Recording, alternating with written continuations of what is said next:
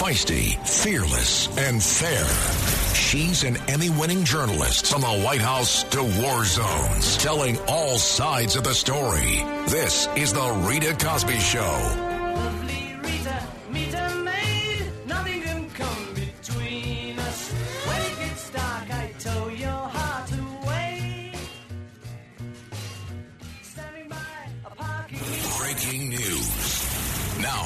Latest on Russia's invasion of Ukraine. buddy, everybody tonight in the battle of Russia going up against Ukraine.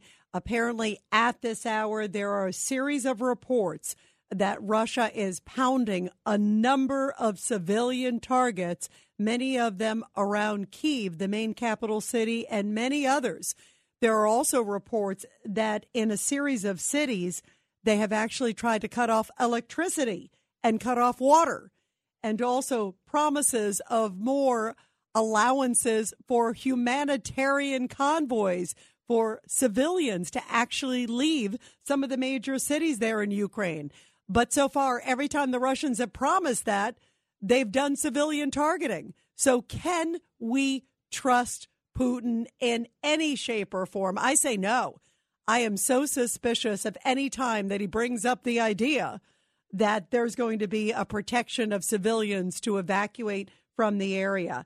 Also, we're learning that about 2 million people have become refugees. That is a stunning amount of number, at least a million of them going into neighboring Poland. And speaking of Poland, big news tonight because Poland has said that they would offer their MiGs, their MiG jets, bring them to NATO territory, Ramstein Air Base in Germany.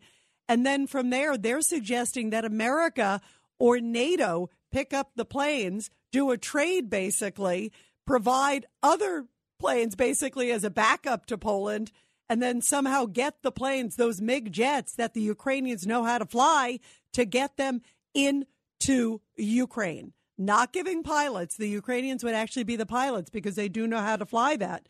So, some big developments we're waiting to see. So far, the U.S. has not said that they would agree to this, but let's see what happens because Kamala Harris is headed over to Poland soon, and let's see if something new develops. And in the middle of all this, Zelensky is pleading, please make sure that you protect the skies, that you protect us from above. Meantime, I'm happy that Joe Biden finally, finally said that he will ban Russian oil. It only took him a couple years, I would say, a couple months, a couple decades for him. It seems like everybody in the world was thinking, okay, you got to do this, especially America kind of taking the lead on this. We had even Elizabeth Warren saying there shouldn't be any purchases from the U.S. to Russia. Don't you think it might be funneling and funding the war machine? Think about that. My goodness. All the money that we were giving in weaponry and all these other things, and then we're buying Russian oil. Does that make any sense to anybody? Well, it clearly didn't make sense to anybody but Joe Biden. And somehow he had an epiphany today and decided to come out and say, okay, we're going to halt the purchases of Russian oil. I'm happy to hear about that. You guys have heard me talk about it here on the show. I couldn't believe that it took him this long to finally make the right decision, but I'm glad he finally did. Take a listen. Today, I'm announcing the United States is targeting the main artery of Russia's economy. We're banning all imports of Russian oil and gas and energy. That means Russian oil will no longer be acceptable at U.S. ports, and the American people will deal another powerful blow to Putin's war machine. This is a move that has strong bipartisan support in Congress and I believe in the country. Americans have rallied support have rallied to support the Ukrainian people and made it clear we will not be part of subsidizing Putin's war. And in the middle of all of this, everybody, as you're listening to the Rita Cosby show tonight, is it any surprise that President Joe Biden's poll numbers continue to sink, sink, sink? Some of the latest are the question of is he mentally fit for office? And there's a new poll that comes out that only 45% say that the president is, quote, mentally fit to be in the White House. That's not a good number, guys. That basically says, you know what? The other 55 say he's not fit. I want to know who the 45% are because, my goodness, he has been all over the place. And when I think about the contrast between his leadership style and the style that we have seen and the guts and the courage that we have seen from the Ukrainian leader Zelensky. Boy, what a contrast. Take a listen. Here is Zelensky today speaking before the British Parliament saying he's not going anywhere. In fact, he was doing a speech, by the way. I love this. He did a speech from his office in Kiev. He is the most wanted man in the world right now, not just from Vladimir Putin, but hundreds of his mercenaries that have him on a hit list. And he basically said, you know what, Russia, too bad. I'm not going anywhere. I am staying put. He's not necessarily going to stay there all the time, but he had the guts to say, I'm staying with my country. Boy, what a leader. Take a listen to the contrast of his verbiage and our president. But first, here is Zelensky.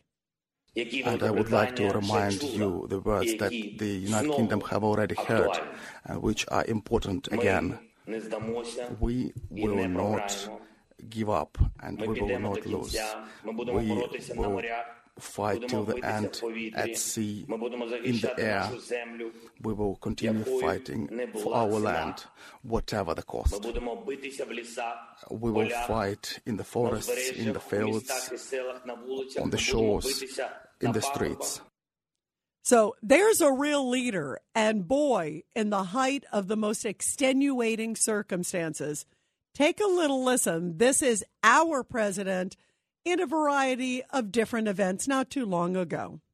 55 corporations, for example, in the United States of America, making over $40 billion, don't pay a cent, not a single little red cent. You know, if you're in real estate, major real estate, ask them.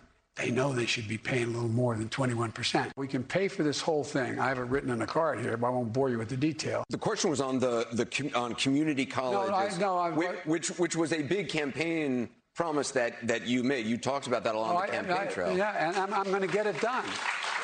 And if I don't, I'll be sleeping alone for a long time. I'm going off to COP26 in Scotland, uh, and uh, in I don't know, I guess it's two weeks or a week. I, I'm losing track of time. Wow. We have Zelensky, who is the most wanted man in the world for the Russians and all these mercenaries, and he can keep his head straight and he can give a good speech and be passionate and speak from his heart under the most dire of circumstances. And our president can't even get a sentence out. And we wonder why there are people who are saying a majority, 55% of Americans, saying he's not mentally fit for office. And they're extremely concerned where he is going now with the world in such a chaotic and truly crisis situation. So, are you concerned? Are you among that 55%. And I want to hear from you if you're among the 45% who think that he is mentally fit. 1 800 848 9222. 1 800 848 9222. Let's go to Jay in Cincinnati, Ohio. Go ahead, Jay. Rita, maybe, hey, Rita, maybe Joe's listening to WABC and the Rita Cosby show, you know? Maybe you mean in terms of in terms of reversing himself? Is that what you mean, Jay? Correct. But you know, he still strikes me as the type of guy if he was on the one of the subways, he would pinch your ass on Women's Day. Well, you know what? Uh, that would be an interesting way, or maybe sniff my hair, right? Is that what you're thinking too? Right, right. But he's probably an ass pincher too. You know what?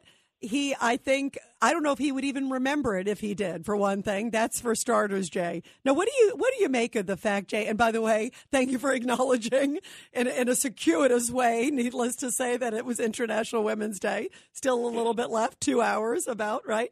Um, yes. But uh, what do you make of the fact that the numbers?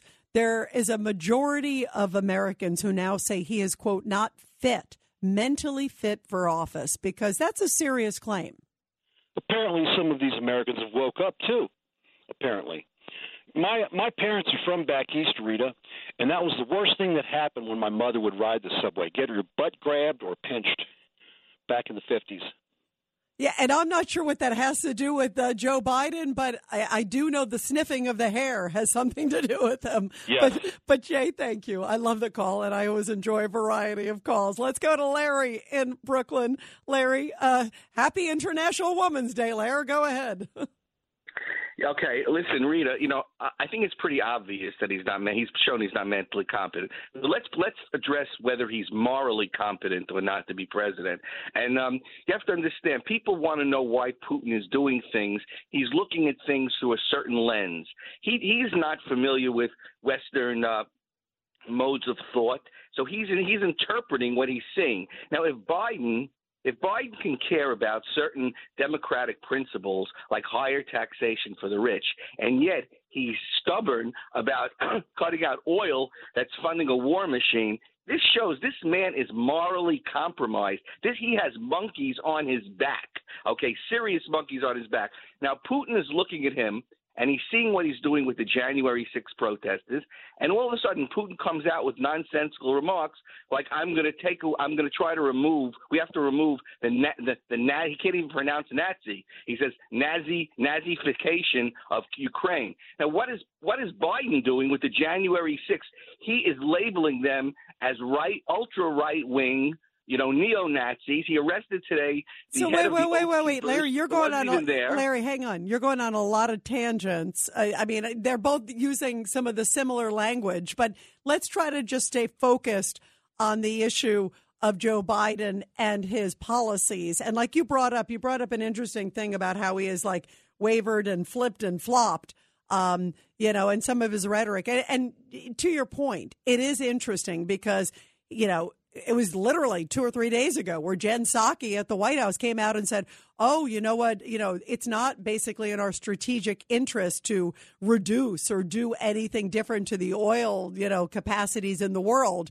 You know, in other words, we're not going to basically ban Russian oil."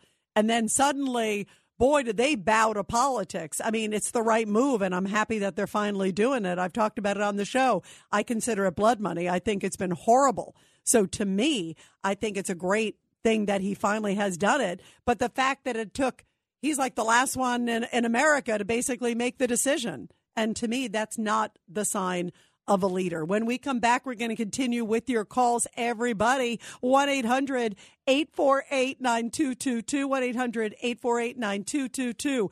And we will also talk to great investigative journalist John Solomon and get his take on Biden's words today. I couldn't believe he said this. I'm not anti fossil fuel. Are you kidding me? What a bunch of hogwash after the break. It's the Rita Cosby Show.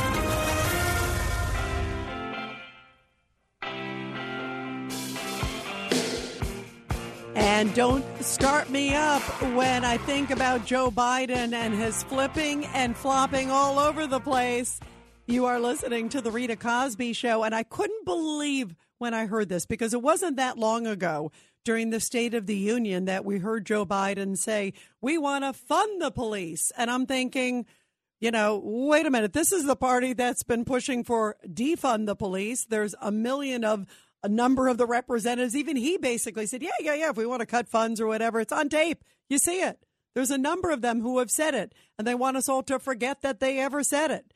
And now, today, as we just talked about, he decided to finally ban Russian oil imports. Thank goodness. I am thrilled. It's great. But then I couldn't believe in the same breath, he basically said nothing in his policies contributed to the rise in gas prices, none of that. And there's nothing that he has ever done that has been anti oil and gas. What about Keystone Pipeline? What about not drilling in ANWR? Do you want me to continue going on and on? Are you kidding me? He wants us to believe that he has not been against the energy industry, which is an outright lie. Take a listen. It's simply not true that my administration or policies are holding back domestic energy production. That's simply not true. Even amid the pandemic, companies in the United States pumped more oil during my first year in office than they did during my predecessor's first year.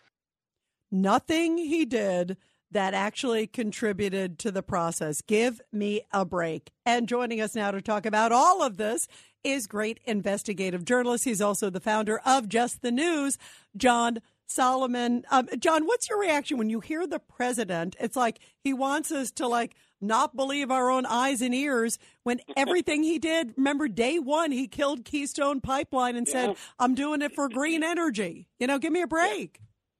Yeah, listen, let's let's just take the the facts, right? And so uh, the Keystone Pipeline moved 830,000 uh, barrels of oil a day from friendly Canada into the United States. That's 5% of the daily consumption of oil. He took 5% out of our economy at a moment when it was coming back out of COVID, right? And he says that had no impact on uh, prices. Of course it did. If you take 5% of the oil out of the economy, it's going to come from somewhere, and usually it goes with price increases, and then you have to turn to foreign oil. And that's what happened last year. As soon as TransCanada went down, Russian oil imports and other imports went up. Now he says, well, that's an environmentally friendly thing to do. No, it's not. The way oil and gas is extracted in Saudi Arabia, in the Middle East, in Venezuela, and in Russia, the places, and now maybe eventually Iran, if he gets an Iran deal, is far dirtier than the methane and other emissions that U.S. producers make. Nothing about what he said today is rooted in actual facts. And, uh, you know, he also said something really powerful today. I don't think people picked up on this basically Joe Biden says, listen, you're going to have to wait for lower gas prices to the day you can afford one of those electric cars and they can and you can have a, a system that can charge. Right now you can't charge your cars in most parts of America. And what do those electric cars cost? Sixty thousand dollars. So you're telling people choose between three, four, five, six dollar gas or sixty thousand dollar green vehicle. That's what I'm going to free you for. I don't think most Americans are ready for that future. no, not, I agree.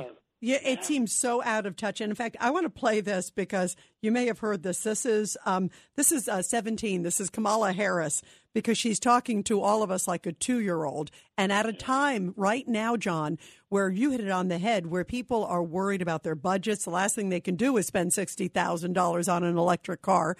You know, they barely can like get the gas tank filled up to go down the street. You're gonna they're gonna go buy a new car right now. I mean, it's crazy.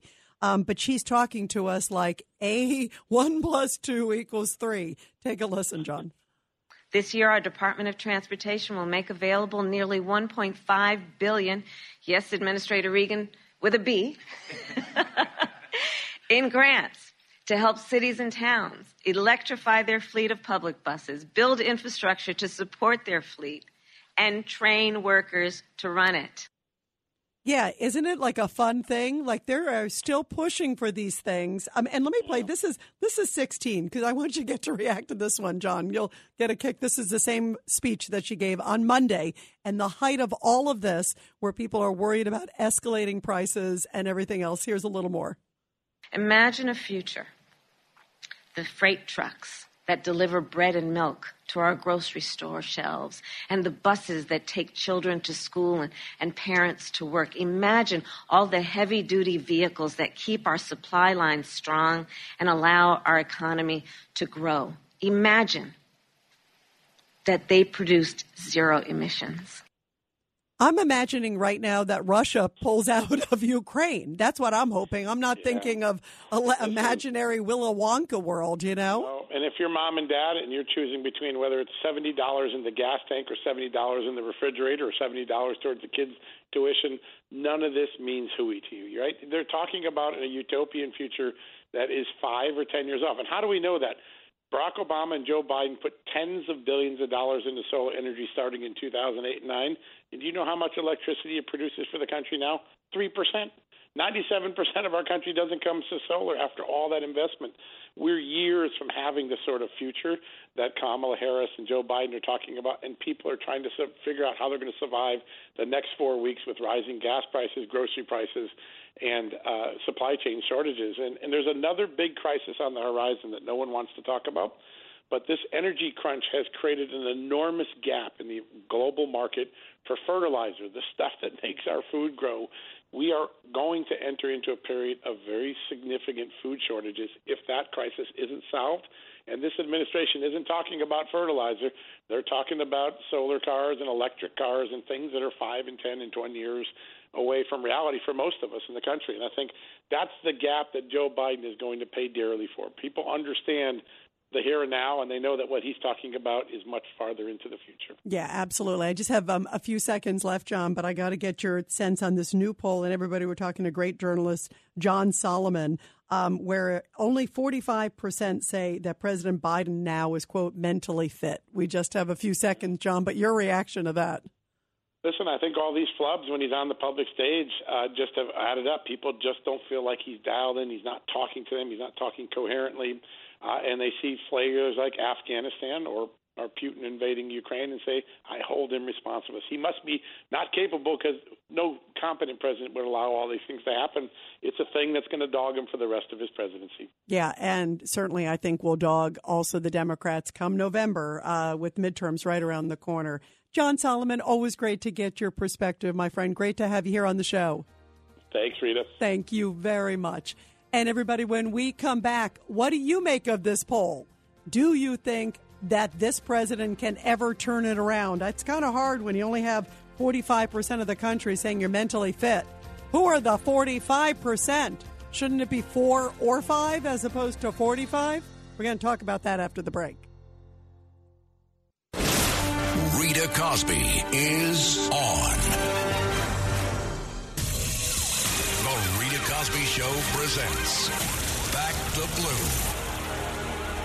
And in tonight's Back the Blue segment, coming from Fort Worth, Texas, officers and members of the Sons of the American Revolution recognized seven Fort Worth police officers for acts of heroism and life saving during a major car fire that took place just a few months ago. The president of the Sons of the American Revolution presented a heroism medal and certificate to three officers, and they also presented a life saving medal and certificate to four others. All of these officers saved the lives of two badly injured women when their car rolled onto its side and then caught on fire. The officers extinguished the fire and then, with their own brute strength, righted the vehicle. Think about that. It was on its side and they turned the vehicle with their strength, pulled the women from the car and removed them from the demolished vehicle and saved their lives. Bravo to these great, great officers for using their strength and also for always the strength of their character. Well, speaking about character, I couldn't believe it again today that President Biden, first again, I'm happy that he finally decided to backtrack and decided that he would indeed ban Russian imports of oil to the United States. It's the right thing to do. It's about you know, most people say it's about 7% of the oil that we bring in, but that's a lot of money. It's still billions of dollars that we were paying to Russia. It just doesn't make any sense Although now he's kind of shopping around to Venezuela and to Saudi Arabia and Iran. So it's like he left one devil for now some other devils. If he had started drilling in the United States, if he had reinvigorated the plan that President Biden had done, we, I mean, President Trump had done, we wouldn't be in this position. We would not be in this position. We were energy independent. In fact, we were moving to basically being energy dominant. And instead, we're now like, uh, hello, dictator, can I buy oil from you now? Because I'm trying to back out of the whole thing with Putin because it just looks so bad that even my Democratic Party is calling me out. It is so crazy. And then today he had the audacity to say that nothing basically with his policies are anti fossil fuel. Are you kidding me? Just to give you an idea, I think about he canceled the Keystone pipeline. He did that on day one. That was killing 11,000 jobs. He also paused new oil and gas leases on federal land. He had new environmental rules on emissions. He also ended ANWR drilling. Those are just a few of the things that he did that clearly are anti fossil fuel. And yet he's making it sound the only reason for gas prices that are rising now. Oh, it's solely, solely what's happening with Putin. They were rising before Ukraine. And in fact, Thanksgiving that just passed, you know, a few months ago, gas prices were up, I think it's like 60% more than they were the year before. So there wasn't any issue with Ukraine at that time, you guys. I mean, this is obscene. He will not face reality, and he tries to make us think that, oh no, he was never anti fossil fuel. What, he was like, uh, what, you know, ready to drill him up in Texas and go on the rig himself? Are you kidding me?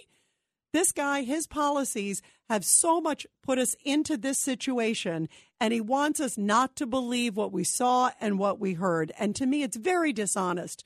I think it's terrible when you hear him say that. It's the same thing when he said during the State of the Union, oh, we're for funding the police, we're for a secure border. Is there anybody out there that believes that he and his party have been the supporters of those policies too? And now he wants us to believe that, oh, they never did anything to the fossil fuel industry. The only reason that you guys are paying more at the gas pump is because of Ukraine. Has nothing to do with him and his policies that have made us energy independent, that basically put us in this horrible situation to begin with. It is crazy. And take a listen. Here's a little bit from Huckabee talking about that. Well, it's an important point. And frankly, with these numbers, uh, President Biden has clearly lost even some Democrat support. They're not going to be uh, out as front about it, but the truth is there are Democrats who are scared to death and nervous, and rightly so. Once again, it's important for him to go to the podium tonight and acknowledge that things aren't coming up roses. He can't be Ethel Merman tonight. He's got to be an honest, realistic, uh, let's just say an honest broker when he goes to the State of the Union. Mm. I'm not sure he will because I don't think he's written this address. Someone's written it for him. And most of the things people write for him uh, ignore the reality of what's really going on around him. So we'll see. I'm, I'm just not optimistic that it's going to be a forthcoming message. And again, on State of the Union night, he didn't change his policies whatsoever. He kept pushing the old green energy over and over again. And Mike Huckabee also believes that this sort of flip flopping and lack of leadership that we are seeing from President Biden, and now we're seeing big numbers in the polls that show a lot of people do not feel he is mentally fit for office. Huckabee believes that's going to hurt Democrats big time in the midterms, which now really is just a few months away. Well, I think the reason that you're seeing a record number of Democrats decide not to run for reelection is the same reason that you saw the band play Nearer My God to Thee on the deck of the Titanic in the movie, because they see that this is not going to end well. And the reason is that uh, President Biden seems unwilling to recognize that it is his hand that has done some of the things that has caused the problem. When you try to implement the Green New Deal when there's not enough green or deal in it to work, and you shut off our supply lines of plenteous energy, which we have in this country, prices go up. Of course. Now we see it exacerbated by Ukraine. People are not stupid. They can see what's happened and they don't like it, and the Democrats are going to pay dearly for it. Yeah, and I think they will. And clearly, this president is paying dearly. People are going, uh oh, this is not a leadership position for America right now. The way he's handled so many of these different crises, whether it's Afghanistan, what's happening in Ukraine, and now telling us, oh, I never was against anti fossil fuels. Are you kidding me? Just played the tape over and over again. And you wonder why so many people say right now that the president is, quote, mentally unfit, an overwhelming amount of Americans, and that includes independents as well, do not feel that he is fit for office. Do you agree, everybody? 1 800 848 9222. 1 800 848 9222. Let's go to Stan in Forest Hill. Stan, you're here on the show. How are you? I like that one. Let's see what Stan thinks if he's mentally unfit. Okay, here we go. First of all, Stan, ninety percent of the people. Can that, I just say one thing? I Go love ahead, you. ahead, You're great, ahead, Stan. I love you, Stan. Go ahead. You're great. anything yet. but I can. I feel it, Stan. You I know know you. I going, feel right? I I feel it. I love you. Go All ahead. right, You're all great. First of all, one. 90% of the people that call this station are unfit, brain problems, when I hear what they talk about. So that's one. Two, half of the people that host these shows are unfit. I'll stick with the man as it is right now, okay? I don't think he is he is absolutely fit for the job. Just as he goes a little slower than most. He don't want to go to nuclear war. He's taking his time. Now about the oil. He finally decided good. He wanted to make sure all the options were open. And oil is going to go up anyway because of this situation. And it's going to go up another, I think I heard a dime. The uh, or Bloomberg newsletter says it may go up another 10 cents.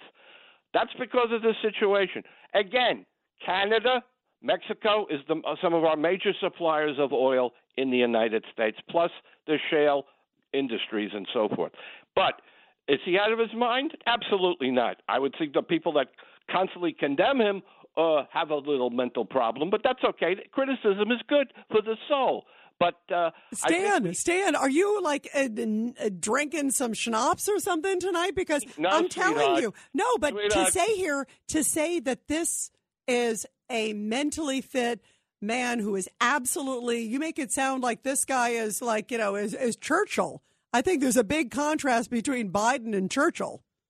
uh, he he ain't Churchill, but Donald Trump was uh, out of his mind too, and he supposedly had all his uh, cohorts in his brain. So I I think I'll take uh, this president over the last for mental stability, especially what we now know about the last president. But wait, So- but Stan, look, look where we are right now. If you look at the situation, first of all, I think Afghanistan was a disastrous pullout. You look at Ukraine right now. I mean, it, there it, to me there is not a sense of leadership. And if you look at some of the polls, and this is overwhelming, Stan, and this includes independents, they believe more than sixty percent believe that if President Trump was in office right now, Putin would not have invaded, that he would have had a relationship with them, and he also would have set him straight, that he would have been much more direct and much more clear.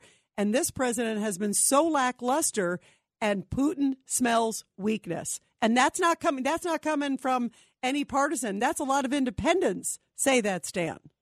uh, he would set Trump would have set him straight. Are you crazy? Now I'm starting to question you. He would have said he would have uh, told Trump. Well, and he would Trump would have uh, told him and set him. Are you are you thinking are you thinking You're that crazy. are Donald you Trump thinking that this president straight. are you thinking that this president Stan has done anything that has dissuaded Putin? He has been such a follower on the world stage in this entire issue. I mean, you know, Canada, Justin Trudeau, you know, who was, you know, Tyrant Trudeau with the old truckers, you know, he came to his senses before Biden did and said, we're going to ban Russian oil. And he did that. Then Biden was like, oh, uh, look, God, Nancy Pelosi's criticizing me. Uh oh, Elizabeth Warren's criticizing me. They came to their senses before he did on this. And boy, they're definitely, you know, green energy people. Elizabeth Warren certainly is. But but Joe Biden had to kind of like wag his little tail and follow like a little puppy and hope that he could find like the pit bull. Uh, he is the president of the United States. The people that you mentioned have said that, yes, absolutely. But he's the leader of the country. He has to make decisions cautiously, and that's what he did. He didn't go jump like everybody else because you have to find out if we're not going to have Russian oil, where are we going to get it, and so forth. Yeah, let's go And to let's go to let's go to Iran. That he's really uh, really that's put us in a happen. right. Oh, I happen. think it is going to happen, No, Stan. He's happen. already looking like he's doing deals with Venezuela, who was also on the like sort of no All deal talk. with list. All talk. you all know? talk. Oh no, actually, there's been There's discussions. no deals with Venezuela. There's gonna be there's already done. discussions. Mean, There's you know, already That's the right saying it. I haven't seen anything that states he's making deals with Venezuela. Oh, I he have. I've I've only seen about two thousand stands. So uh, there's definitely he is definitely in the process of at least discussing it, and he certainly is doing it with Iran, and there's a chance also with Saudi. And boy, is this putting us in a mess. And if you think that this president is leading, I think he's in a coma. But Stan, but so. Stan, I, I always love your calls and I always appreciate them. And uh, I'm not sure about insulting all the other callers, but I do oh, love you. absolutely, absolutely, absolutely. well, at least you're consistent, and I love you for Hey, that. So are you. so are you, sweetheart. Thank you. I love you, Stan. Take Thank care. you. Bye-bye. Thank you. Let's continue with your calls, everybody. 1 800 848 9222. 1 800 848 9222. Let's go to John in Bayside. Go ahead, John. Your thoughts. You just heard Stan's thought. What do you think, John? Well, Rita, this guy is like the most uh, anti-American president we've ever had. Everything that they do is trying to destroy this country, and he's just manipulated by the communist left wings that put this guy in office. Yeah, I think he is so almost unaware. Like it, it almost, you know, what's interesting, John, and it saddens me to say this, but when I look at these numbers and it says, you know, that a proportion believe that he is, quote, mentally unfit, to me, when I see President Biden, I don't even know if he realizes that what he's saying is not correct. You know, I mean, a lot of times he's like, oh, no, this didn't happen or this didn't happen. It's he's like, he's so sure of it that I, I almost want to believe he's not aware versus he is intentionally lying. This you know, guy, this, this guy has denied everything his whole political career. He's he's a phony from the beginning. This whole persona of uh, blue collar Joe from Scranton, Pennsylvania, it's all a sham. He, he's been lying his whole career, and this guy's a career politician, and that's all we've got. Well, it's a concern right now, especially if you cannot feel safe with the leader of you know the presidency, the leader of the free world. If you don't feel like you can take him at his word, that's an issue. And at a time where, boy, the stakes couldn't be higher when you're dealing with something like Vladimir Putin. And then he wants us to believe, oh, no, because it's a political year. I'm not anti fossil fuel. I didn't cause this problem. Uh, that's only been since I took office. You know, I mean, it really is astounding. His sort of like, I think he thinks we're we're all dumb and we're all stupid and like we think like remember it was at one point the Democrats were even saying, "Oh, the Republicans are the party of defund the police." And then after a week or two, they realized, well, nobody's buying that lie. So they kind of had to go back to like, well, we sort of never said that. You know, I mean, it's like, it is, it is just amazing. Unbelievable. John, thank you very much. Let's go to Patrick in Arkansas. Patrick, you're here on the Rita Cosby Show. Go ahead, Patrick. Good evening, Mrs. Cosby. Always a pleasure to speak with you, ma'am. Thank you very much. Where are you from in Arkansas, by the way? Well, I'm just a truck driver who's transiting Arkansas. All right. Well, I love that. Now, are you part of the Freedom Convoy guys? Are you pals with those guys? No, no, no, no. I'm just uh, a, a truck driver who goes where my employer tells me to go. Well, that sounds like a good employee. Uh, now, what do, what do you make of Joe Biden, who just we're Uh, talking about? Do you agree with me or Stan or John, who you just heard?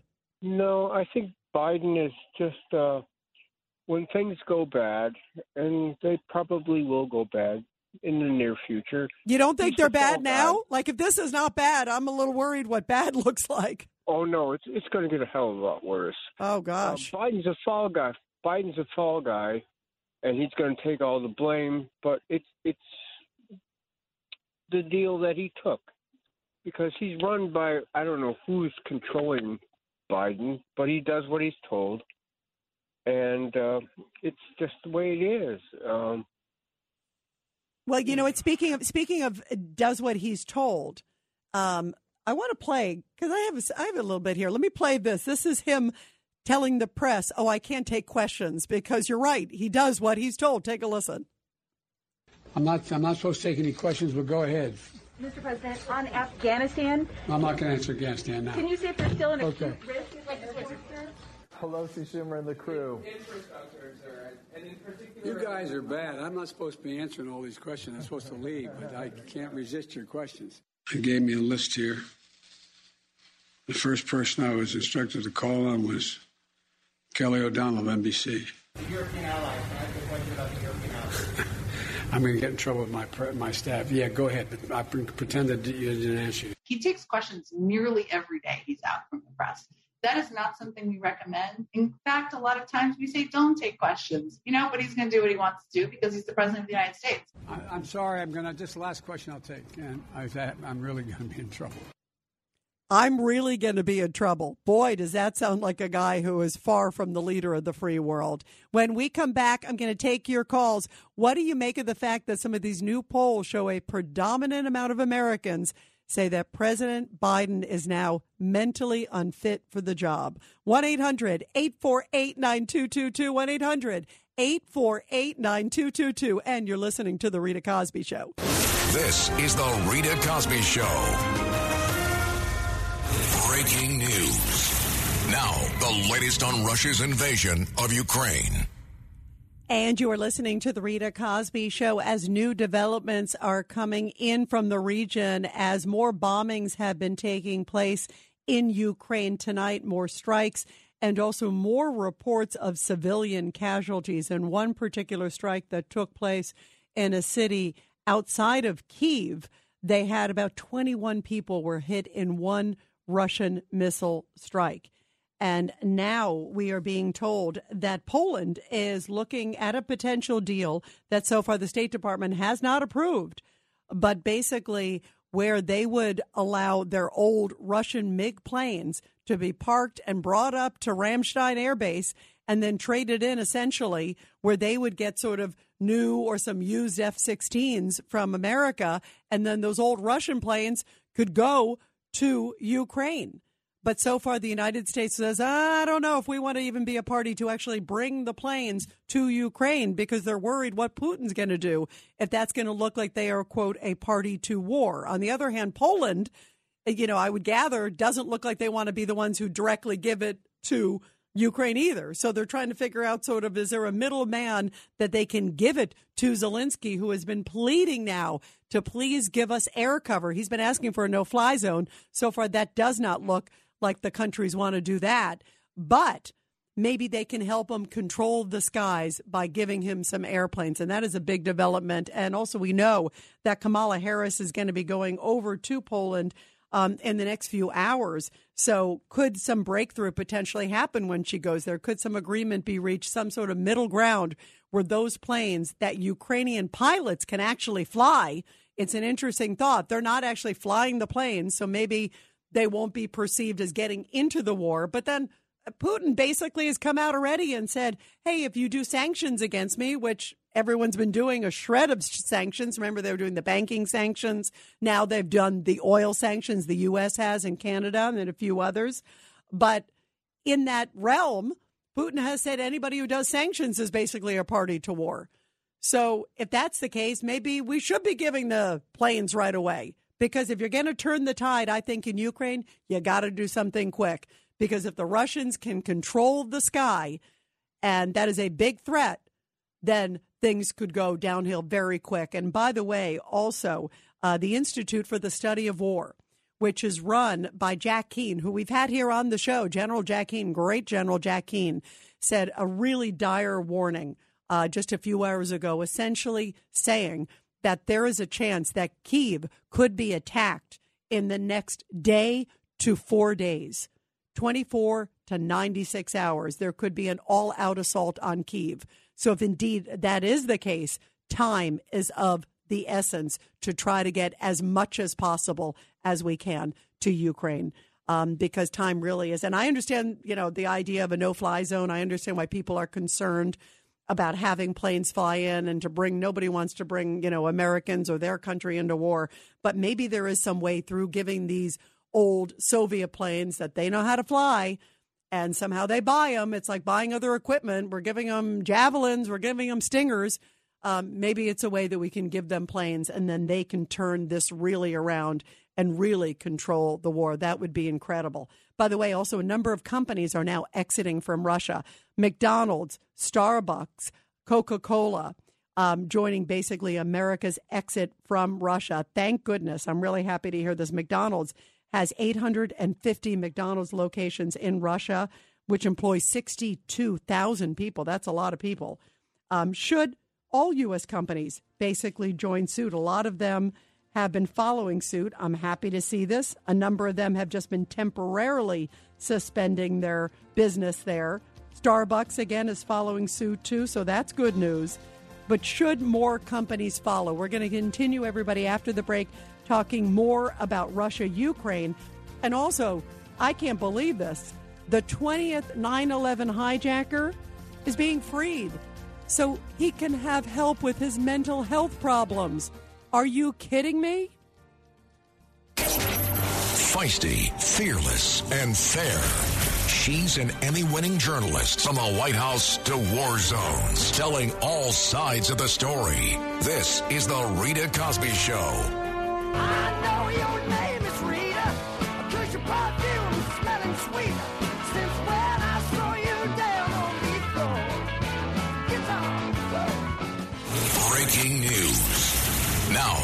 Latest on Russia's invasion of Ukraine. And you are listening to the Rita Cosby Show. Is news is breaking in Ukraine. Air raid sirens being heard now over the Kiev, of course, the main capital city there, and several other cities, which continue to get pounded by the Russian military.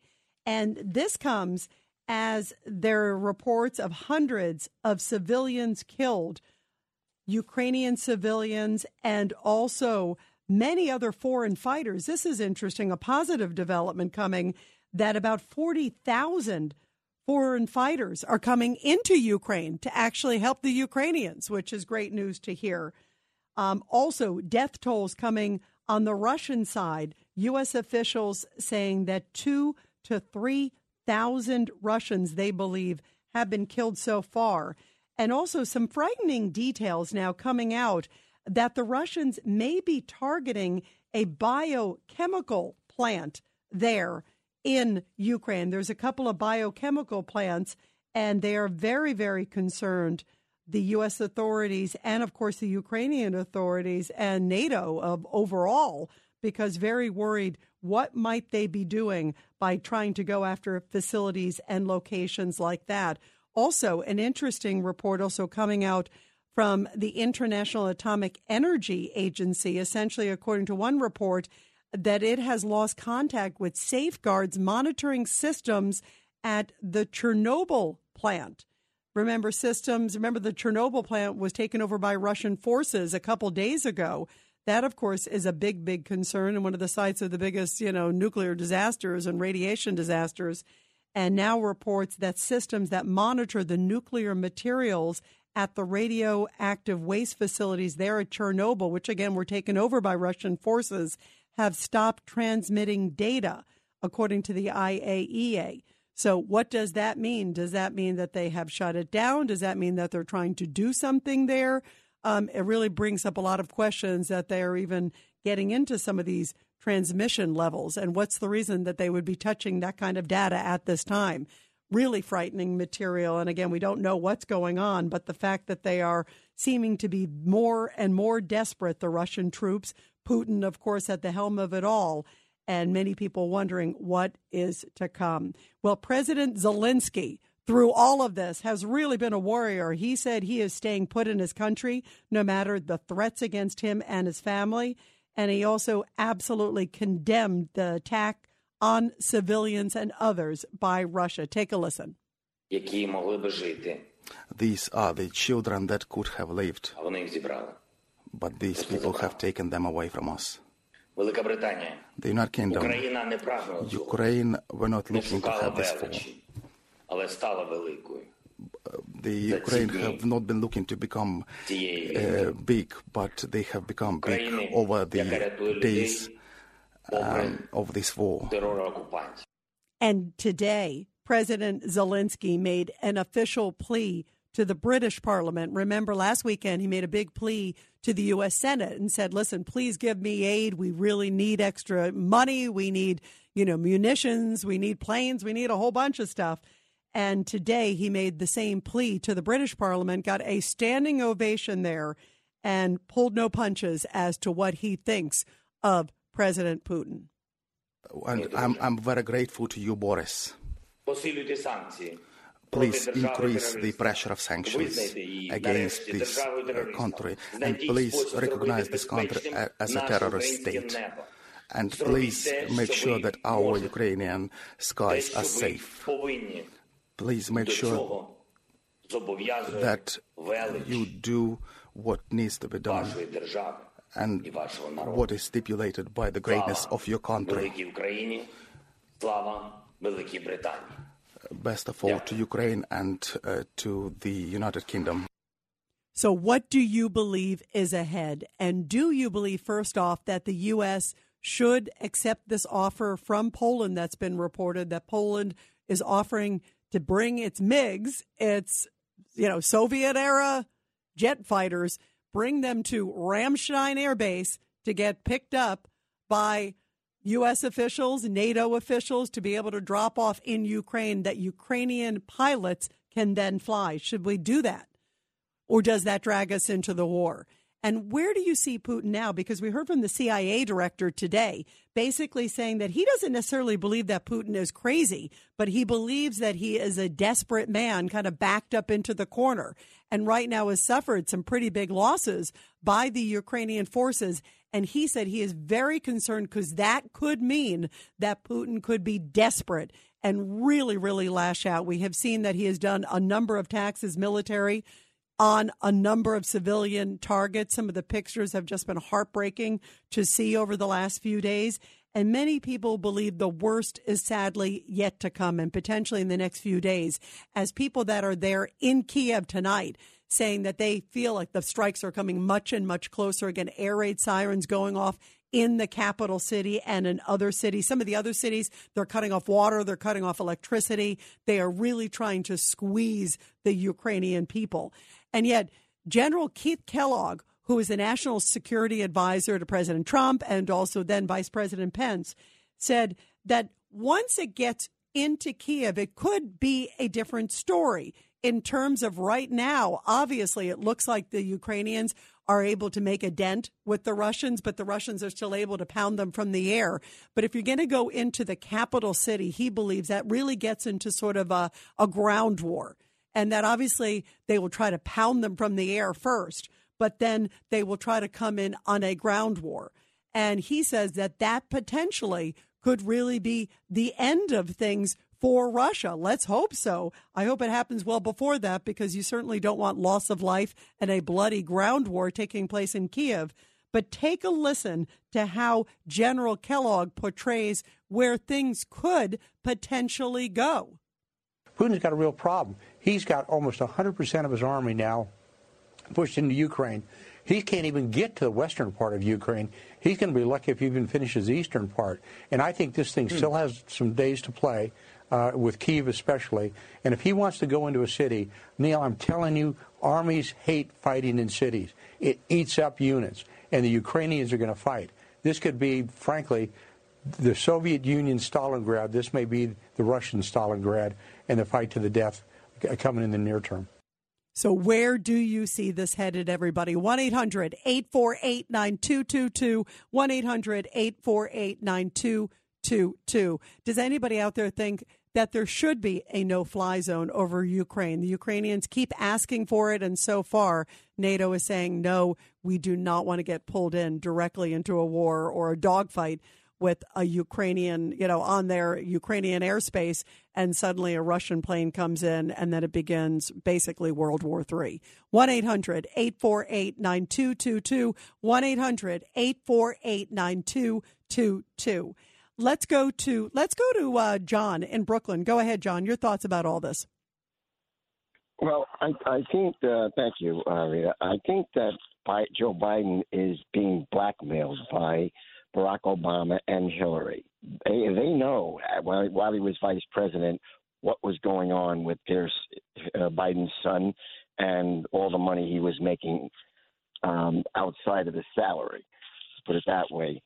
Uh, I don't think Barack Obama was born here. I met him in 1974 when he first came from Indonesia, and he told me that he had spent his entire life in Indonesia. So I don't believe he was born here. And in well, Hawaii, even though, uh, well, listen, I'm not going to like litigate the birth certificate and all that stuff, but let me ask you: Do you think when you were talking about all this stuff with his family, Biden, are you are you talking about Hunter Biden, or what do you believe is driving all this? Real quick, John. I believe it's Barack Obama and Hillary Clinton. They're blackmailing Joe Biden, what what they have over him, and he's acting in the interest of Islam because of Barack Obama. Barack Obama was brought up as an Islamic. Well, and of course, he, and by the way, of course, he says that that is not indeed the case. But listen, I do think Biden somehow, clearly, when he gets out there, he's definitely led by it looks like Jen Psaki or somebody because he doesn't even know who to call on in a press conference. It's like, Mother, may I take one call? May I answer one question? May I do this? You know, I'm not sure if he's being blackmailed or if he's, uh, you know, somebody's trying to wake him up because he seems like he's in a coma half the time out there. It, that is a wild, wild circumstance. Let's go to Chris in Bethpage. Chris, uh, your thoughts about Joe Biden and sort of where this is headed? Hi, Rita. First of all, great show. And um, unfortunately, you had that last caller, and then you had Stan to counteract them. So I don't know where. Uh, but anyhow, um, hey, it's certainly you know, not. It's certainly never boring, Chris. no, no, no. I wow, being blackmailed by Hillary and Barack. Uh, that's uh, that's a new one to or me. Or being blackmailed uh, by Stan's phone calls, right? oh, I know. God, God bless him. He means well, but I love what Stan said, and he should follow his own rule. He said, "Joe Biden is the president of the United States. He should be respected." I just want to know did Stan respect Donald Trump in his four years of presidency? All right. I just want to know if he respected. And I know the answer to that. He did not. So, anyhow, what I want to say, Rita, is this is you know, people like to compare this to uh, Putin as Hitler in 1938, 39. This is Hitler in 1944, towards the waning era. That's what Putin is at. The guy's 70 years old. He's the 11th, not not the top three or four, the 11th richest country in, you know, the size. The economy is the size of Texas, basically. This is like a last ditch effort of a desperate man, and that's what he is. He's desperate at this point. This this is a no win position for Putin. Any there's no way he's going to come out of this. I mean, think about it. What is he ultimately trying to gain? He's trying to. What does he want to take over the whole of Ukraine? Then what's he going to do? He doesn't have enough forces to maintain that over time. Exactly. So what's he going to do? I mean, I think ultimately what's going to have to happen, I think, is that we shouldn't get involved with a no-fly zone because, right, I don't want a World War Three. But what's going to happen is, I think, give the guy two provinces and call it a day. Like in other words, just let the Ukrainians keep their sovereignty in, in Kiev. Give Putin the two provinces that he's taken over, and good luck trying to maintain that financially. And what he's done is he's turned the whole world against him now. That's the problem. And he this I, I don't know. Although although thinking, Chris, what his future plan is. You know, What? it's you know, it's really scary. Is he's turned most of the people against him, and I think the good people of the world against him. Um, but then I saw a report that China was basically saying, "Hey, you know, like I know that you you can't use Visa and you can't use a couple other things, but you can use our banking system. It's like an alternative to Visa." And that they may backfill him by buying energy and doing some of these other things and uh, and Iran too. Iran seems to have a good uh, relationship. He still has you know a couple buddies out there, and they're not the kind of buddies you want to be friends with. So so Yeah, but- there's a lot of factors. I'm with you 100%. But think about it. Russia made this mistake when they went into Afghanistan, and it was a no win situation. So when 9 11 happened to us and we needed help, you know, Russia abstained. They stayed out of that because they were fatigued. The whole country was fatigued from that. And I thought they learned a lesson. I, I, I hate to say it, I was kind of envious of Russia when they stayed out of the whole Iraq. If you remember, they stayed low, and Putin was leading them. That was the beginning of his ascendancy. So what I'm saying is, he he's getting himself into another Afghanistan. That that the country was devastated by that. That was 40 years ago. I, I just think this it's an unattainable situation. No matter if China steps in and helps them out or whatever. Yeah, no, no, you bring Uh, up some great points. It is, it is, Chris, great call because I agree with you. It is, it is sort of a, a quagmire, and you're also dealing with somebody. I use this sort of, you know, megalomaniac, this kind of, you know, egotistical madman that really doesn't want to, you know, be shamed and embarrassed on the world stage. He's come this far. It's like, you know, he's gone here. He wants to be able to have a military victory. And clearly he's trying to do it at all costs. He's just like targeting, he's dropping right now, you know, air, you know, we're hearing air raid sirens in many major cities tonight. It looks like they're closing in on Kiev. That's why I hope that they get some planes or get some munitions as soon as they can, because they may not have a lot of time if these forces surround them, these Russian forces, even if they're, you know, not as well equipped as they might have been, or they're tired or don't have a lot of fuel. There's still a lot of forces outnumbering and surrounding, you know, a major city. So I'm just, you know, I'm just hoping that we can do something because it's going to be really, really ugly and really, really tough if some of these predictions are true. I hope, by the way, that General Keith Kellogg is right. I hope it is going to be like the downfall of the Russians. But this is a desperate man, and just like you said, uh, it's going to be interesting because what is he's not going to like turn around right now and say, "Oh, I made a mistake." That that is not Putin's style, and he's like in it, so he has to figure out how to finish it the way he wants to finish it, or or the way that we want to finish him. 1 800 848 9222. 1 800 848 9222. And I'll continue with your calls, everybody. Do you think we should do a no fly zone? Do you think that the U.S. should play a role in getting those planes to Ukraine ASAP before the Russians close in on the capital city? This is the Rita Cosby Show. Breaking news. Now, the latest on Russia's invasion of Ukraine.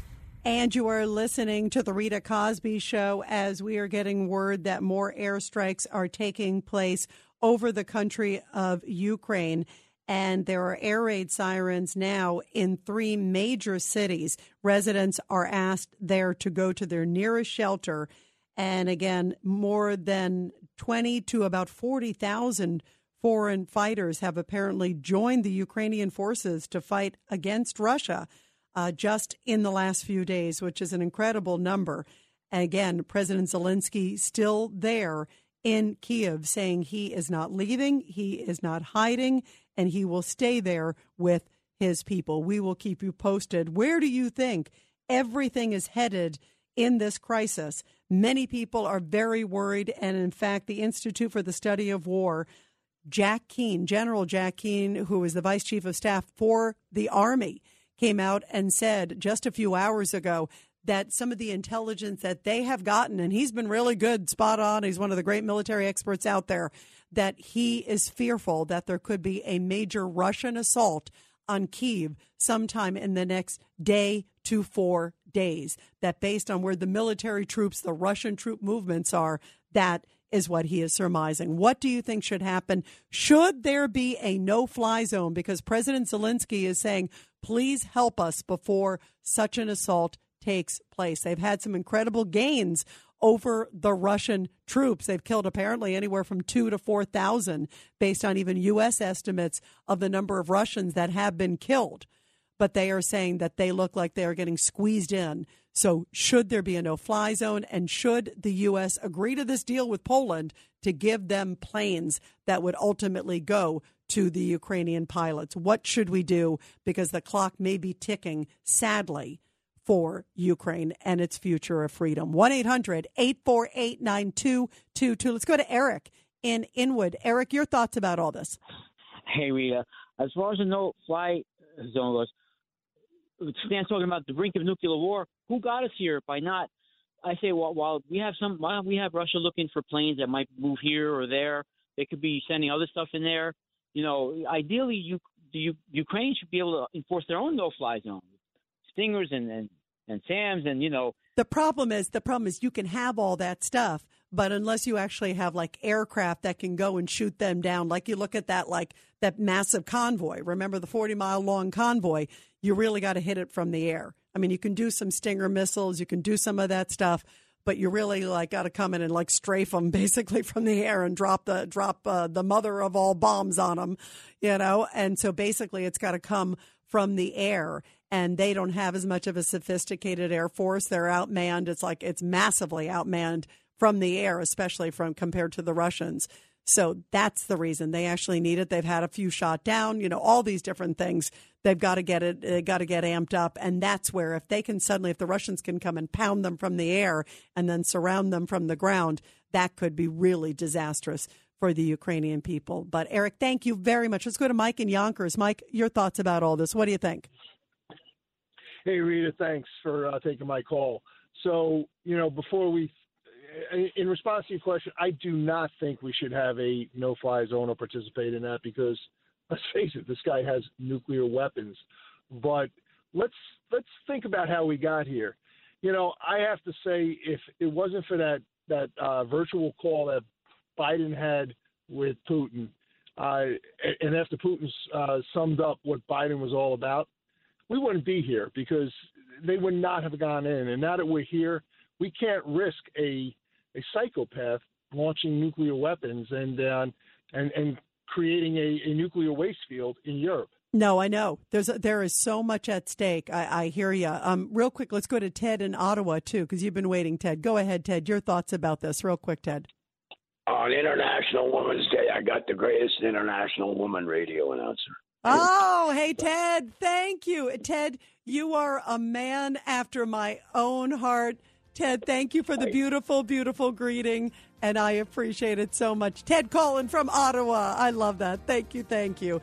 And everybody, by the way, when we come back, you will not believe this. The Biden administration has released the 20th hijacker tied to the 9 11 attacks, freeing him so he could get mental health treatment. Unbelievable. I'm going to take your calls on that. Rita Cosby is on. The Rita Cosby Show presents Support Our Heroes. And in tonight's Support Our Hero segment, which I love, where we honor our great men and women in uniform, we did that today as we were honoring International Women's Day. And we had a whole bunch of great, amazing women where we were spotlighting them and some of their role models and inspiration and words of advice. And I was hosting a show earlier today and I thought, you know what? I want to bring in somebody who I think truly exemplifies heroism and somebody who I think is just an extraordinary human being, and that is Private First Class Jessica Lynch. You may recall her story because it was on March 23rd, 2003, that she was injured and captured by Iraqi forces after her unit was ambushed in Iraq. She was rescued after nine days in captivity by U.S. Special Forces. It was a daring raid to go in and save her. And her rescue was the first successful rescue of a female American POW in American history. Uh, she was only 19 years old, too. Uh, you know, new in the military, and then suddenly her unit was ambushed and she was thrown into hell on earth. And she was describing earlier today with me what it was like when she found out that she was rescued and that the people who were coming in, because it was, you know, the cloak of darkness and the fog of war, what was going on.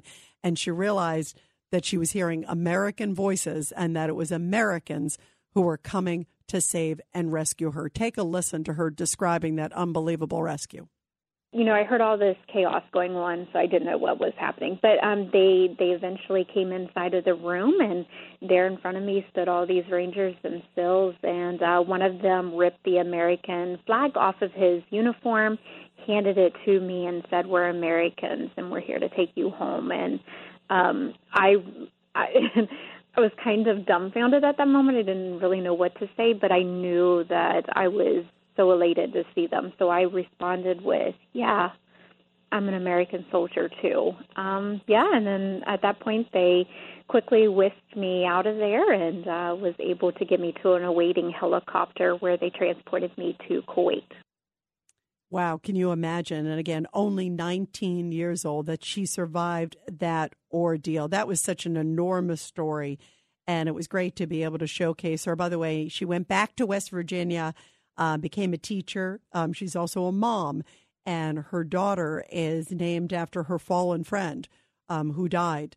Um, you know, after that convoy had been hit. So it's an amazing story of survival and talk about an incredible female role model as we wrap up now in the next few minutes, International Women's Day. And it was great to spotlight a true female American hero. And thank you to all of our great men and women in the military who are in often very, very dangerous situations. Well, because our military is often in dangerous situations, and we often, those people who are out there, see these people who are back out on the battlefield. Remember, we heard these stories early on of people that were captured that were coming up against U.S. troops in Afghanistan and elsewhere. They would take them out. Then, if they were let go, then suddenly they were back out on the battlefield because some of these guys, especially those who are trying to attack U.S. forces, um, are fanatics. A number of them were just, you know, ultimate recidivists and they were arrested over and over again. And finally, a number of them were taken to Guantanamo Bay, along with a number of others who were the suspected hijackers. And at one point, remember, Guantanamo Bay was filled with so many different individuals. And I was astounded to hear that just recently a 46 year old individual was released from Guantanamo Bay. It is Mohammed Ahmed Al Qahtani. And he was released after being there for 20 years, sent back to Saudi Arabia. Remember, Joe Biden's trying to do an oil deal with Saudi Arabia. Take a listen to the timing of this. It's very interesting. Remember, 15 of the 19 hijackers were Saudi. Very interesting. And this guy was supposed to be the 20th hijacker, but he got stopped by immigration officials. He was supposed to be met by Mohammed Atta and be on one of those planes that crashed into the World Trade Center. So he gets taken to Guantanamo, and most people are thinking this is a guy who's never going to see the light of day because he was planning on being a part of this horrible attack on American soil. And then he complained about some of the mental abuse that he said he was untaking and what he was experiencing there. And the Biden administration has released him so he can go back to Saudi Arabia and get psychiatric and mental health treatment. So he has now been released. And many people are in an uproar, including me, because I think this is outrageous. The people that are there in, in Guantanamo, these guys are the worst of the worst. And Joe Biden has basically talked about trying to clear out Guantanamo. That was one of the things that he and that also Barack Obama also talked about. We want to clear out Guantanamo. I went down to Guantanamo. I had the, I had I don't call it the pleasure. I had the uh, horror of having to look at a number of those detainees. And trust me, you would not want to walk down the street with them. You think some of the crazy streets you see in New York, you take a look at some of those guys that are there in Guantanamo, you don't want them ever see the light of day. And this guy was planning the 9 11 attacks. They are 100% certain that he was planning it. And he just got detained by someone in immigration so he couldn't meet the lead hijacker, Mohammed Atta. And you're going to let this guy out because you feel bad that he was having depression issues and suicide issues.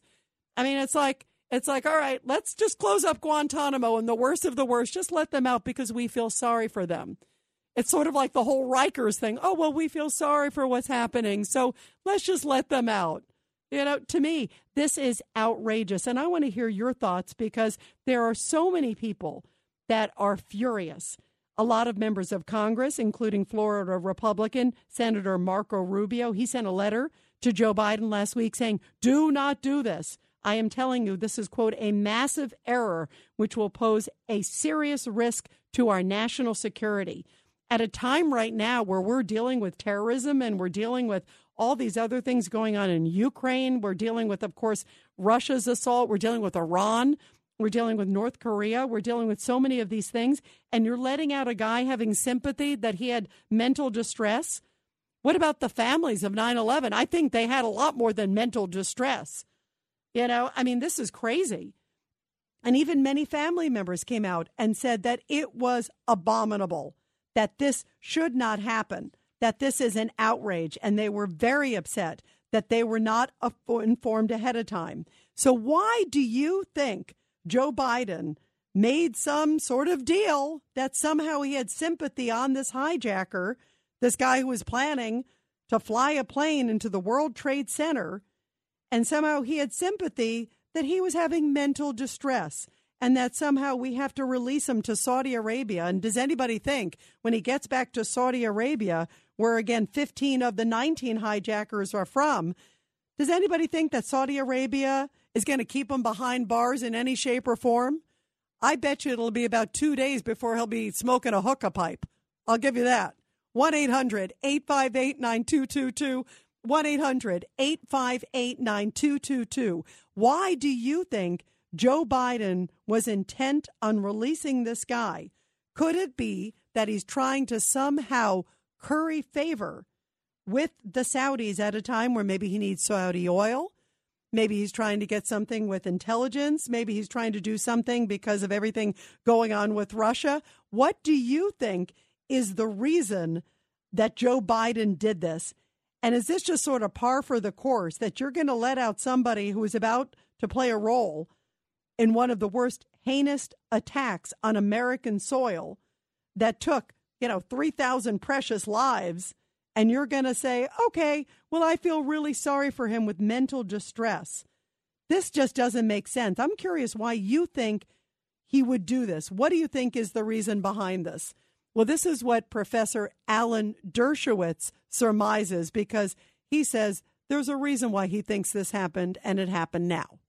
We did the same thing. We released one of the people who was accused of blowing up the Pan Am jet over England because he was supposed to be sick and he was going to die and he was going to get psychiatric care. And of course, he lived longer than a lot of other people did. Um, you you always see psychiatric help as an excuse for a political decision. So obviously, they've made a political decision to release this guy, whether it has something to do with oil negotiations and also, in addition to what Alan Dershowitz said, this is Andy McCarthy, who worked in the U.S. Attorney's Office. This is what he had to say about this release of a 9 11 hijacker right now. This doesn't make any sense. Yeah, I've been very concerned about this, and it, my concerns go beyond Qahtani. I think it's you know it's one thing for President Biden to run around saying that you know notwithstanding how ugly it was in Afghanistan, he got us out of the war and he ended the war, and he's running around saying he ended the war. And what I would just stress to people is that your capacity to hold people without charges as enemy combatants hinges on there being a war. If the laws of war don't apply, if the laws of war are not in effect because there is no war, then if you're holding people in custody, your choice is either to charge them and try them in court or you have to release them. So I think the issue with Qahtani is very disturbing because there's evidence that he was complicit in the 9 11 plot, even though he didn't uh, get here uh, in a way that allowed him to participate in it. So, how scary is it that this guy, who, by the way, in August 2001, Al Qahtani, was turned away from the U.S. at the Orlando airport by immigration officers who were suspicious of his travel? And the lead September 11th hijacker, Mohammed Atta, was going to pick him up to take part in the plot. And then he gets captured. This guy, later on in Afghanistan, he gets again sent to Guantanamo.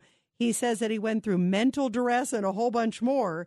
And now he has indeed been released. And by the way, there are about 38 remaining Guantanamo prisoners that many people say in Congress really are the worst of the worst, the most dangerous terrorists in the world. Are you concerned that this administration is going to start trying to clear out Guantanamo at a time like this? Is this where we want these kind of people walking free? Is this at a time where we want these kind of people on the loose? I think about, you know, that jail in Afghanistan. Remember when we suddenly just left Afghanistan, you know, high and dry? I was like, okay, got to go.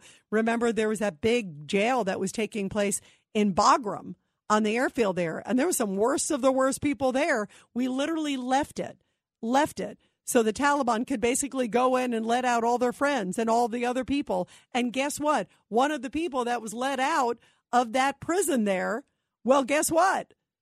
That guy, they believe, was responsible for the bombing at Abbey Gate that killed our 13 servicemen and women. So these actions have repercussions. It's nice to feel sorry for people, but you don't want to have sorry at the expense of American national security and world security. Get help. Why don't you send a psychiatrist into Guantanamo? You know, he doesn't have to walk free and hang out on the streets of Saudi Arabia. And these poor families related to 9 11 are wondering what the heck happened. What is wrong with our justice system? Is this just sort of par for the course as we look at everything that's happening with our justice system and with the Biden justice system having such a sympathy and this sort of being the ultimate case, if you will. I mean, talk about a repeat offender. This was a guy who apparently over and over again was trying to launch attacks on Americans. And then, according to documents, they say, yeah, he was planning to be on that plane. And just by the grace of God, immigration officials stopped him. So it's not like this guy is Mother Teresa and you're putting him out at a time like this.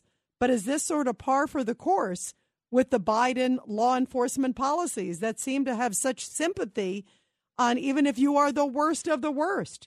And now I'm concerned he's going to make a deal for the other 38 that are sitting there because this president and his predecessor, Barack Obama, seem so intent on saying, oh, we emptied out the jail. We're the ones who emptied out Guantanamo. That was one of the things, as if that's something to be bragging about. If I was president, I'd say I'd be expanding it times 10. 1 800 848 9222. 1 800 848 9222. Let's go to David in New Jersey. Go ahead, David. Your thoughts about this. It's unbelievable, David. Yeah, no, th- this guy should be kept in prison or executed. That's what he really deserves, anyway. Uh, this is, uh, I think, the Democrats are basically, rather than calling them Democrats, this is the party of the blame America first Party. It's not America first, but blame America first. I think in their warped uh, psychology of their own, they're thinking that if something happened bad here in America, it's our fault anyway. So why should they, uh, you know, uh, press charges against a fellow who didn't actually do anything? This is ridiculous. This is letting uh, criminals here in this country run amok. Uh, no one is taking responsibility, and the uh, government is letting everyone go. Yeah, and you know what's also amazing, David? Just you bring up the great point that just because he didn't carry it out, they said there was clear evidence that he was planning to meet, according to you know the prosecutors, this September 11th hijacker, the lead guy, Mohammed Atta, a name that we all know well, um, sadly for his heinous act, and so they were planning to be a part of it. So, you know, this was clearly a guy who has intent, and these guys have such recidivist tendencies. I mean, the, uh, so many of the guys that they let out early, remember that they arrested, so many of them showed up on the battlefield again and we're going up against our troops. So, I, I mean, it, it's unbelievable that they would go to this extent where they actually would release this guy saying, oh, well, he needs some mental help. Well, clearly he needs mental help. The guy's nuts and he's insane and he's obviously an evil person that he was planning this horrible act across America. They would let Hitler out, as far as uh, as I'm concerned. These people, these people running these outfits here. Well, that is that's the concern that these people don't seem, and to me, it's sort of par for the course, David. At a time, you know, where we're seeing these stories of, oh, let's clear out Rikers. It was like Bill De Blasio, let's clear out Rikers because it sounds great you know? Um, and maybe we'll put them in community jails where they can have a great time in the community except for the communities don't want them in the communities you know? But it's like it's like there's some sort of mark of closing these facilities. Um, and listen you know rikers there were some abuses that took place there. There were reports of abuses at guantanamo. Um, but when you see what these people are responsible for you know everybody was saying oh i'm abused i'm abused i'm abused you know it's like you know, so oh, let me get out, let me get out. And there are a lot of people that are in there because they actually did do heinous things. And those people need to be held responsible. And what message does it send at a time right now where we're looking at what's happening over there in Ukraine and Russia's watching, North Korea's watching, Iran's watching, Saudi? I mean, a lot of people are watching right now and going, huh, that's kind of interesting. They're letting a 9 11 hijacker free. You think they're going to respect Joe Biden? and American justice after that?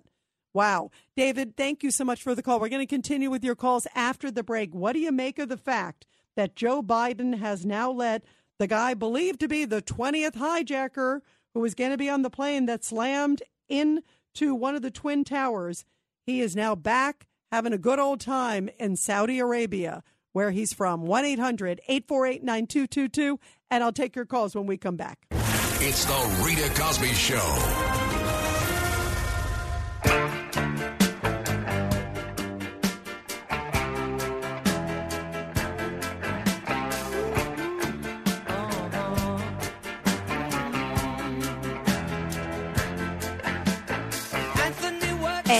Are listening to the Rita Cosby Show. We are talking about the fact that now President Biden has released the guy known as the 20th hijacker who was planning to be on board the plane that was slamming into one of the Twin Towers in New York. How could this be? The guy has been held in Guantanamo for about 20 years, was supposed to be on the plane and work with Mohammed Atta, but he got held up by immigration officers who were suspicious of his travel. And thank goodness he didn't make it on the plane. But he was captured, and then he complained about mental health conditions in Guantanamo. And now this president has decided to release him, which doesn't make any sense to me. Does that make any sense to any of you? And Andy McCarthy, who's at the U.S. Attorney's Office, says this is not a good sign for others at Guantanamo. Take a listen. The big problem, I'm afraid, when you try to treat a national security problem as if it's a judicial proceeding, is that you're, you know, in intelligence, you're dealing with a lot of information that may be very reliable, but it, it's stuff that you simply can't even, not only can't even can't prove it in court, you can't acknowledge where it came from. Yeah, and there's a lot of questions, but in this guy's case, they say, according to evidence, that he was supposed to meet with Mohammed Atta, and President Biden felt, okay, well, maybe he should go home and get some psychiatric care and get help. And could this be at a time where we're trying to curry a little favor with the Saudis in terms of getting oil?